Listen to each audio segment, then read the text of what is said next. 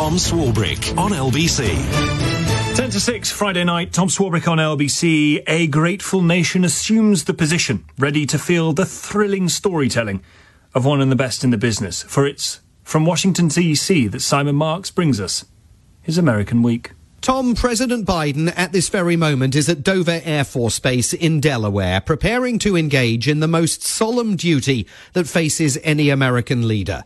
He will observe the repatriation of the bodies of three U.S. troops killed in Jordan last weekend in a drone strike the U.S. says was launched by proxies of Iran. We are on standby here for America's response. The president has telegraphed that it is coming. The U.S. is poised to launch days of attacks against against Iran linked targets in Iraq and Syria.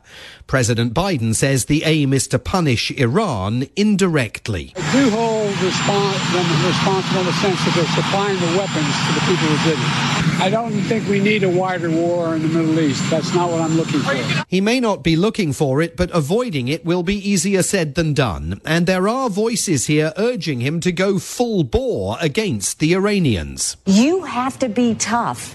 That doesn't mean starting a war. That actually means preventing war. Nikki Haley, the former governor of South Carolina, who is still engaged in her losing battle for the Republican Party's presidential nomination, speaking on CNBC. Biden still to this second hasn't increased sanctions on Iran. That's lunacy because you're just continuing to pay them for trying to now kill our soldiers. Just on the facts, like Donald Trump, she keeps insisting that the US is paying Iran, which it very much is not.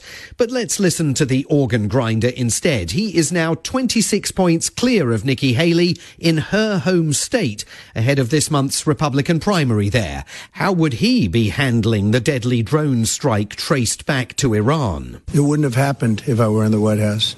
You would have never had this attack. You would have never had the attack on Israel. You would have never had the attack on Ukraine. Uh, you would not have inflation that was, you know, just is destroying our country. Entirely unprovable claims there, but there you go.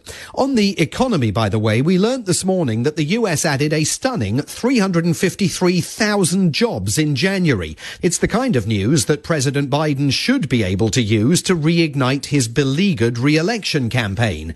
And yet, this is a nation that still seems not to recognize its economic successes and to be very much craving change. Day, sleeping. One of the most beloved characters living on Sesame Street unwittingly revealed the nation's mood this week. Elmo took to the platform we all still call Twitter and, channeling his inner Holly Willoughby, asked people a simple question How's everybody doing? The replies, and at last check there were over 18,000 of them, indicated that Americans are not doing very well. Not good, Elmo, not good, wrote one respondent. Elmo, we are tired, said another. Even Elmo couldn't believe it. Elmo's glad that he got to talk to a lot of people and see how they're doing. You know, if you're feeling sad or worried or confused, that you can talk someone that you love and trust. Elmo spoke there on NBC's Today Show. The White House, realizing that Americans were engaged in a trauma dump, decided to get in on the act. President Biden on Twitter thanked Elmo and said, I know how hard it is some days to sweep the clouds away. But the difficulty for the president is that the entire episode revealed how unhappy Americans are with the way things are. That may have been fueled this week by two separate studies. One suggested that artificial intelligence is likely to decimate skilled jobs filled by university educated Americans. The other showed the country's 12 to 17 year olds are in record numbers, anxious about their lives, disillusioned about the country's direction, and pessimistic about the future. And for much of that, social media is now poised to carry the political can. Mr. Zuckerberg, you and the companies before us, I know you don't mean it to be so, but you have blood on your hands. You have a product. You have a product that's killing people. Republican Senator Lindsey Graham was joined by every single member of the Senate Judiciary Committee in assailing five social media executives who were dragged to Washington to testify about their platform's toxic impacts on children. The crowd in the room was made up of furious parents. Some of their youngsters committed suicide due to social media bullying. Others say their teenagers were exposed to sexual predators. No exchange was more heated than that between Republican Senator Josh Hawley of Missouri and Facebook founder Mark Zuckerberg. 37% of teenage girls between 13 and 15 were exposed to unwanted nudity in a week on Instagram. You knew about it. Who did you fire? Senator, this is why we're building all. Who did you fire? Tools. Senator, that's. I don't think that that's. Who did you fire? Uh, I'm, I'm not going to answer that. Um, it, that's I Because mean, you didn't is- fire anybody, right? Do you know who's sitting behind you? You've got families from across the nation whose children are either severely harmed or gone. And you don't think it's appropriate to take a, talk about steps that you took? Have you compensated any of the victims? Sorry, Have you compensated any of the victims? I don't believe so. You, why not? Don't you think they deserve some compensation for what your platform has done? Our job is to make sure that we build tools to find harmful To make content, money. take it off the services, Uh, to make money. and to build tools that empower parents. So you didn't take any mothers. action. You didn't That's take any true, action. Senator. You didn't fire anybody. You haven't true. compensated a single not- victim. Let me ask you this. Let me ask you this. There's families of victims here today. Have you apologized to the victims?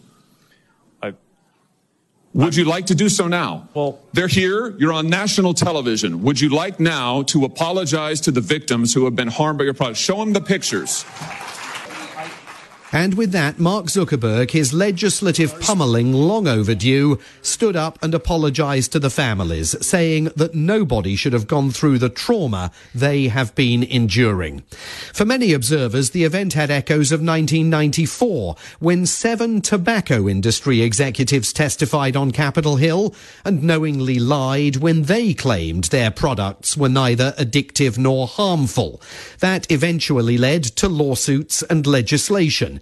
It is possible that this week will be remembered as a similar moment when America finally cottoned on to the monumental damage social media is doing to the fabric of this nation. In stark contrast, America this week remembered a woman who brought only positivity to the United States. I like the city of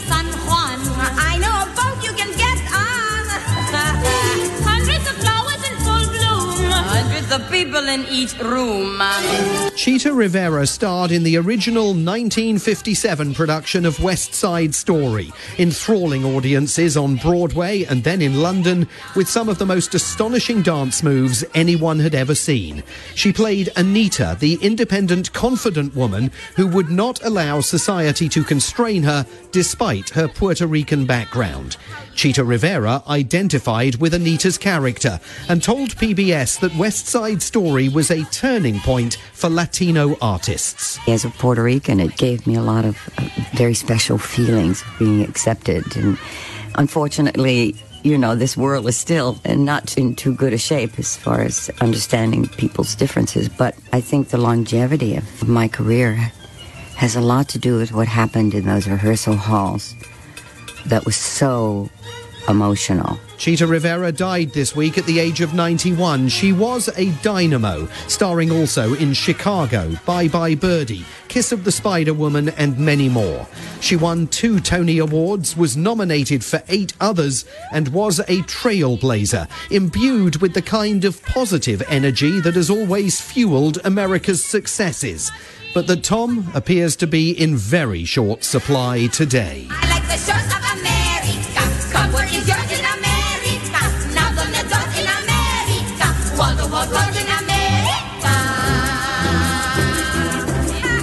From Washington, D.C., Simon Marks, American Week.